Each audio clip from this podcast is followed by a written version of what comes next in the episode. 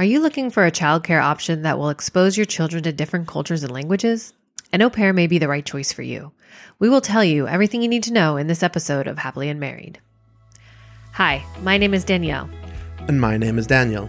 And you're listening to the Happily Unmarried podcast, a podcast about adulting and living your best life. In this episode, we will talk about what exactly an au pair is, what they can offer in terms of childcare, and the steps to adding one to your family. A few months ago, I gave birth to a beautiful baby boy. Since we're close to both having exhausted our baby leave, he will soon need to go into childcare. Now, finding good childcare is hard and it's expensive. Right, especially here in the Bay Area. Childcare spots are few and far between, and the average full time infant care can easily cost upwards of $1,500. While we were looking for childcare options, Daniel suggested we look into au pairs. At first, I thought that would be way too expensive, but when we actually looked into it, it turned out to be quite competitive with our other childcare alternatives. Right, so we started looking into this option a little bit more seriously. Like most people, we had a rough concept of what an au pair is, but we didn't really know the details. Well, you might have had a rough concept of uh, what an au pair was, but I always thought that an au pair was simply just the French word for a nanny. Uh, turns out that is not the case. right. So what au pair actually stands for is it's the French word for au par or equal to you. So that indicates that the relationship is intended to be one of equals. So an au pair is intended to become a member of the family. Uh, so they are not a nanny, uh, they are not a housekeeper, and they are definitely not indentured servants. Right. So it's important to understand that when you're hiring an au pair, you're not just hiring a caregiver for your children, but you're actually opting into a cultural exchange program. So the idea is that your family is going to be exposed to the culture and language of the au pair, and the au pair will have the opportunity to be exposed to American culture and have the family share that with them. Yeah. So since an au pair is intended to become a member of the family, what exactly are the responsibilities of an au pair? So the primary duty of an au pair is childcare. Um, that being said, there are restrictions on how many hours they can work in a day and in a week. Correct. So uh, per their contract, an au pair cannot be asked to work more than 45 hours in a week and no more than 10 hours in one day. Uh, they are also required to have one full weekend off a month. So if you happen to work, you or your spouse or whoever happens to work on the weekends, you would have to ensure that you found uh, alternatives. Al- yeah, thank you. Alternative um, care for for at least one week weekend a month. The nice thing though about the schedule is that it is flexible. So as a host family, you have the ability to create what that schedule is going to be, uh, which will in our case, uh, one thing that we're actually really looking forward to is being able to, you know, adjust the schedule once a month or so, so that we can carve out an additional four hours or so uh, for a date night. Right. Daniel mentioned that the primary responsibility of the au pair is to care for the child. Uh, but that doesn't mean just taking care of the baby. So there are some additional duties that they will be and can be responsible for. Like like what? Since their primary duty is to care for the child, that involves, you know, everything related to the child. So obviously they're going to be feeding and changing and um, picking up after the child, but you know, chores related to the child. So cleaning up a bedroom, doing laundry, uh, putting up dishes, uh, if they've prepared a meal for the child, uh, as well as, you know, dropping off and picking up from school if that falls within their, uh, work day, the hours that they're, they're working in that day. What about the rest of the household chores?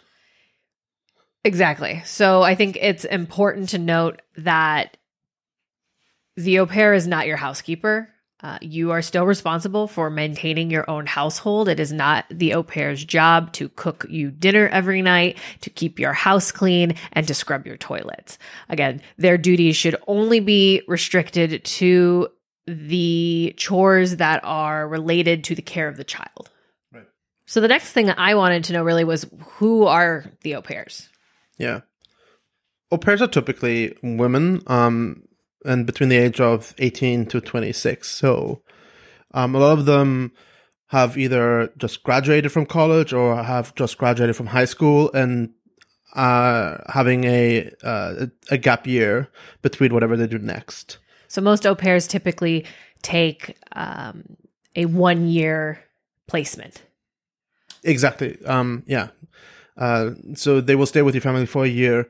Um, there is an option to extend after that. I think you can extend either for six months or 12 months. Right. Yeah, I believe so. Um, but, but- both parties have to. Yeah, agree. the, the au pair and the, the host family have to agree on that. Now that we have a better understanding of what an au pair and a cultural exchange program is, let's see if an au pair is a good fit for your family. Right. Let's start by looking at costs.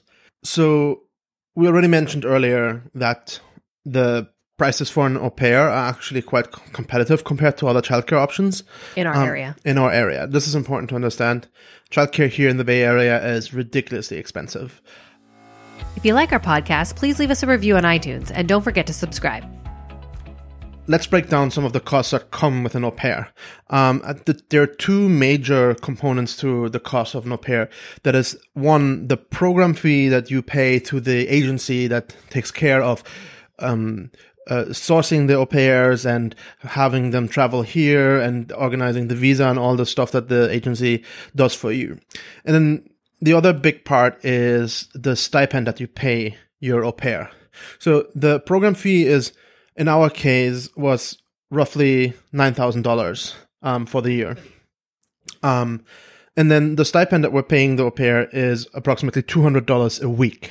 Right. And so we pay them $200 a week, but it, again, it's important to understand that they are getting free room and board. So they don't have to pay anything to stay here. Uh, and we're essentially giving them, you know, $200 a week in spending money. Right.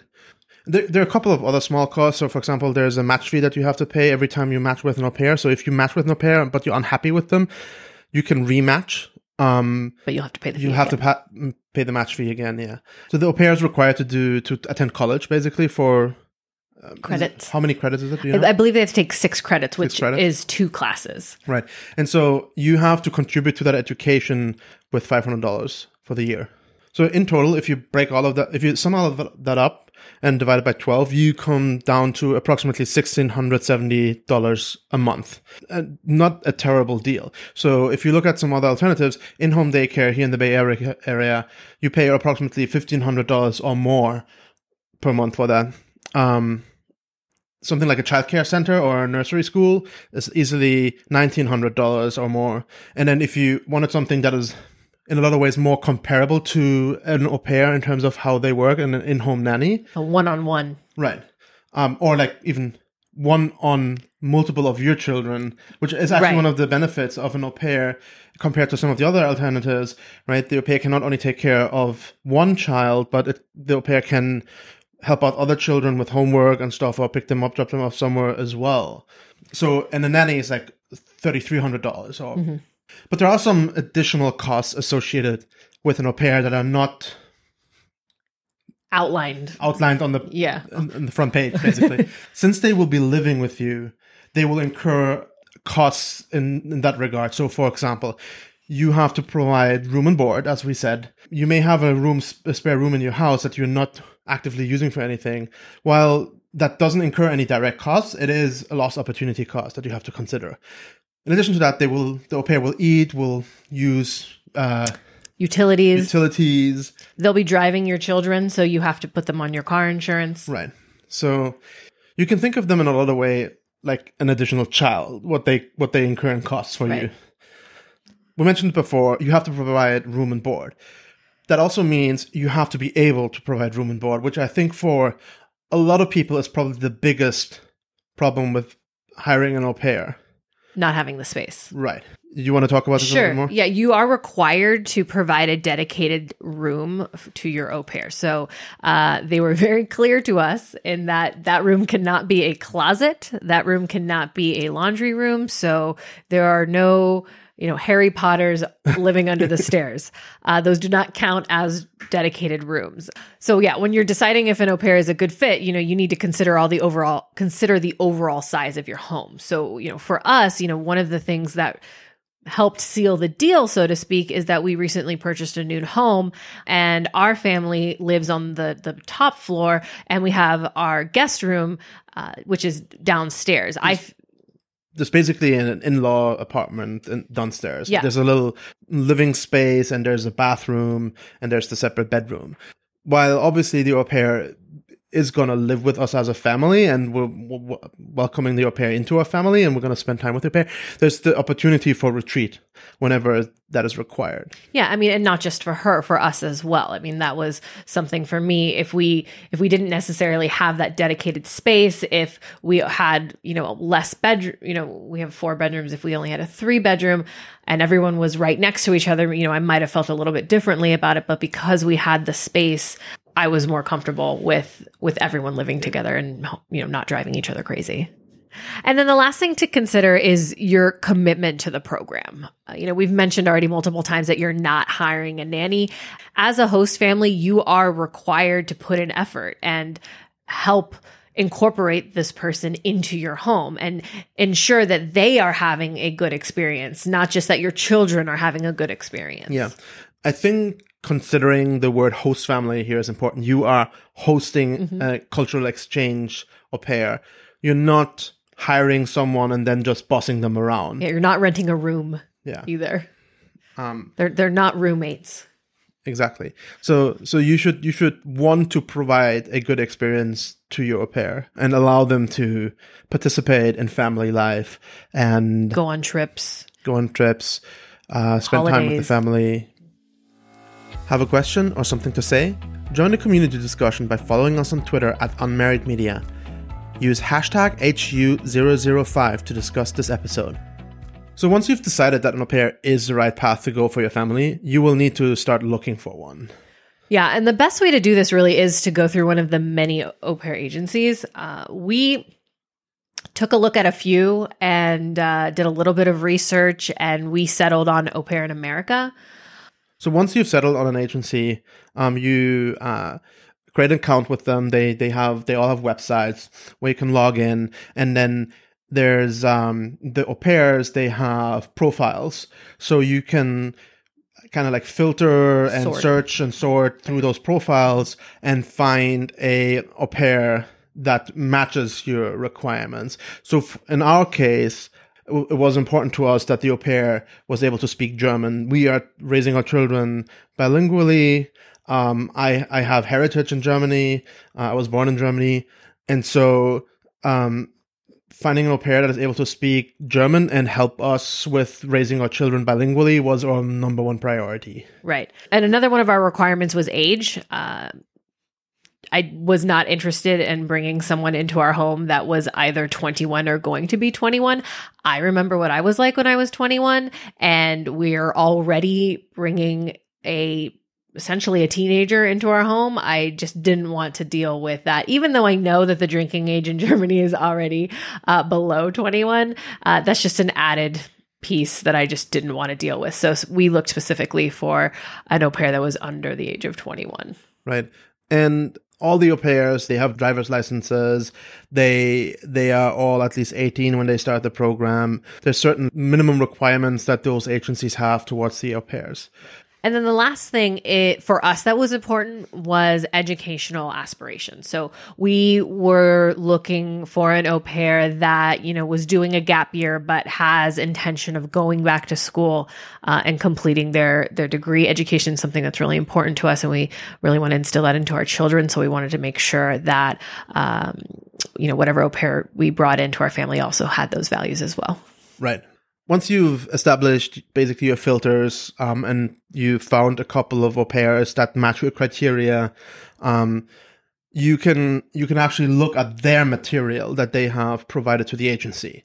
At least for Au Pair in America, that is each of the au pairs has a little introduction video where they where they talk about who they are, where they're from, what they do, Why they want to do the program. why they want to do the program. So basically, you have you'll sit down with your five or ten or whatever, how many au pairs um, that match your criteria, and you look at their videos. And there's a bunch of other supporting material that they up that they provide through the agency. So there's There's a letter to the family. The agency does an interview and provides you with notes on the interview. They get their entire work history, their childcare history, and then they also get their references. So you can review all of that material before even speaking to one of the girls. Right, and that's uh, that's really great. I think we were able to filter out at least fifty percent or more of the of the au pairs that we had ori- that uh, matched our original criteria just based off of that material. Right. And we landed, I think, on three that we were interested in interviewing, Right. which is the next step. Join us next time when we will discuss how to use chores to teach responsibility to children. To not miss that or any other episode, subscribe to our podcast on iTunes or wherever else you listen to podcasts. So once you've selected your Request. request, yeah, Uh, one thing that we do recommend is well, a couple things. One, you're going to be scheduling, uh, or we recommend that you schedule th- these interviews via video chat. Uh, rather than just over the phone uh, and prepare for the interview. I think we allocated 45 minutes per interview. approximately. And, uh, you know, we had a lot of questions and we looked up a lot of questions. We prepared our own ques- questions. You have to figure out what's most important for you. Uh, you also have to remember that they are not native English speakers. So you have to make sure your questions are easy to understand. And when you are interviewing, that you're asking your questions slowly and clearly and giving them time to respond. Yeah. I think what also really helps is let them know that you know that they are not native speakers and if they have any questions in regards to understanding or if they want you to repeat a question or something that they should just ask. Um, make them feel comfortable about that. Because one of the primary reasons uh, a lot of these girls want to come to America specifically is because they want to practice their English. One of their goals is to improve their English skills while they're here. Exactly. After the interviews, we we took notes during the interview, so we reviewed the notes afterwards, and we then chose one of the au pairs that we wanted to move forward with that we liked the best, essentially. And so, um, You, you make them an offer. you make him an offer, a job yeah. offer essentially. I i sent her an email let her know that we were you know really excited about how about the interview and we wanted to move forward and make her an offer to join our family. Um and you know once they they'll respond whether yes or no.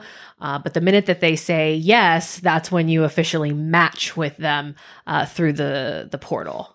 And that's what really then gets the ball rolling with the agency And so then, once you've connected with your au pair, both you and the agency will prepare for arrival. So there's a bunch of stuff that needs to get done.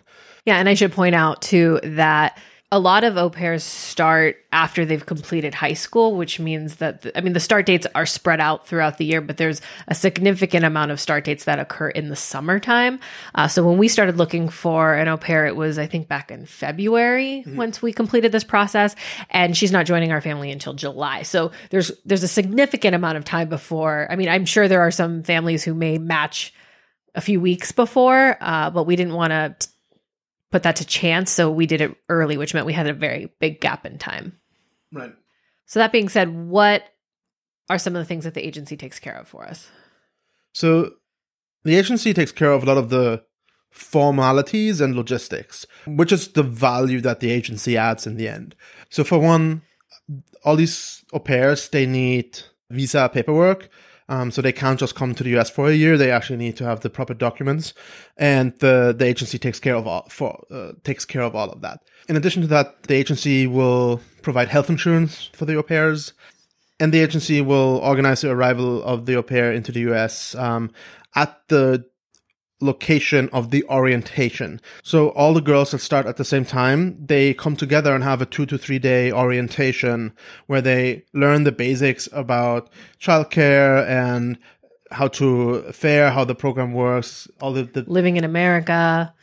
Um, it's also a good opportunity for them to meet girls who are going to be staying in other areas of the country. They are required, that's another requirement, to get two weeks uh, paid vacation. Uh, so a lot of them, you know, make friends and then coordinate trips for when they take their vacation. Uh, and then uh, since Au Pair in America hosts their orientation in Connecticut, they then also organize a trip to New York City for the girls as well. Right. In our case, San Francisco and the Bay Area is uh, uh, a little bit special in that regard. Um, the agency also organizes the the trip from the orientation to the destination, so basically to us. we were able to take advantage of the offer which allowed us to not have to pay for their travel to our home from from the orientation but i i do believe that depending on where you're located you may be required to pay for the travel Right. So that's the stuff that the agency takes care of. Um, but obviously, you are inviting another person into your house, and so you need to prepare for that. Right. So there's a few different things that you need to do to prepare for your au pair's arrival in your home. Uh, I think the easiest thing to do is just preparing the room for arrival, making it welcoming, um, you know, providing some helpful household items, things that, you know, she might need that she may have forgotten, um, things like, you know, a hairbrush and hair ties, just basic necessities. Also, one of the things that we're going to try to do is include a couple gifts, you know, kind of welcome gifts for her. So that part's easy. That part's fun. Just getting the room ready to go. Uh, the other couple things that you need to do do require a little bit of work. The first thing that I did was prepare what we call a welcome guide. And this is really just an outline for the first few days uh, that she will be with us. One thing to mention is that you are required to spend the first three days with your au pair. It's not like they arrive and then you say, peace out. We're going to work and you're in charge. So that being said, we were a little uncomfortable with just three days. So we're actually going to be spending about a week and a half with her. Um, so what we did was outline essentially every day for the first week and let her know who's going to be home, uh, what things we have planned, uh, you know, going to Target, going to the grocery store on the weekend, things like that, just so that she knows before she gets here that we've already put a little thought into what her first week's going to be like. And that will just help relieve some of the anxiety that she's probably having. The other part of the welcome guide was a breakdown of all the things that we need to complete in the first month. And that's things like getting her social security card, getting her driver's license, getting her a bank account, all of the things that she needs to be able to function uh, in the US for the next year. And then the last thing that I prepared, or actually, I shouldn't say I, that we've been working on together, uh, that actually takes up the most amount of time is preparing what we're calling a family handbook. And this is something that the agency suggests that you put together, uh, essentially a guide to your home and family for the au pair, uh, so that they can easily, you know, flip through. It has you know all the important phone numbers information about your children what they like what they don't like what you should do when you know the, the child misbehaves where the child should eat what their schedules are um, and then obviously any household rules or guidelines just in general that you have the more information you can provide her about your home and your family the easier it's going to be for her to um, get comfortable with with her new role right so these are basically the things that you need to prepare uh, or you want to have ready before your pair comes. But then to bridge the the time between you matching with her and uh, she actually arriving, you want to make sure that you stay in contact with her the entire time. So don't just match with her and then peace out for six months. Ghost her for Right. six months. Send her messages, photos of the children, videos, kind of let her know that you're excited about her coming. Let her know that the children are excited about her coming. Um, We scheduled a couple additional Skype sessions where she got to talk with our oldest and she got to see how much how much bigger our, our youngest has gotten. And we can just check in with her and see how she's doing because she's finishing up school. Just making sure that she understands that we're interested in her life and we want to make sure that you know again when she gets here she feels like she knows us a little bit already. So, continuing to stay in contact with your au pair will allow everyone to get to know each other a little more and make the arrival feel more natural and familiar. yeah, and then you just wait for your pair's arrival, um, which is what we're currently doing. We are super excited to see our au pair start later in the summer, and we can't wait to share with you our experiences living with an au pair in a future episode. Until then, let us know if you have considered an au pair. Do you have any reservations or reasons why an au pair wouldn't be a good fit for you? Or are you looking for an au pair? Or maybe even already living with one? What do you like best about it? Let us know on Twitter at Unmarried Media. I am Daniel. And I'm Danielle, And we we're are happily happily unmarried.